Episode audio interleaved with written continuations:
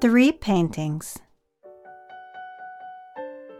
These three paintings, drawn by Kaplan in the latter half of the 1970s, are distinct from the other works in our exhibition, both in terms of their content as well as their technique.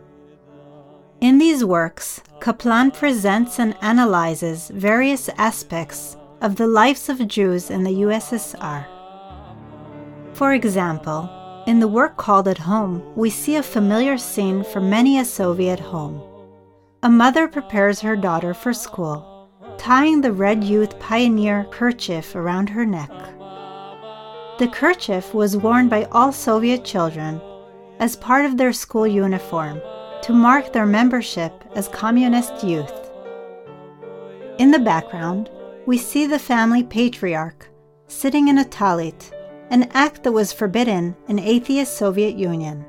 The curtain can be drawn at a moment's notice to hide him and the bond to Jewish tradition that he represents. In the work titled Monument to the Red Army, we observe two couples lowering their heads in front of a memorial monument to a Red Army soldier. To the right, Kaplan depicts a couple dressed in modern secular attire, while the couple on the left is in traditional Jewish garb. The painting is perfectly balanced, driving home the simple truth that the pain of bereavement does not differentiate between the bareheaded and traditional Jews who cover their heads. And perhaps, just perhaps, in a different world or in a different country, the five pointed Soviet star could have been the six pointed Star of David, representing the same notion.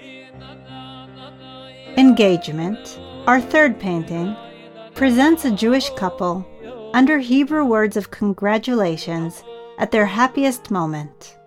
At their side, a klezmer band accompanies their love with music. The tension in the painting is in Kaplan's choice of bold colors the purple of the home and the couple, the communist world represented by the Soviet red coloring that surrounds them from all sides.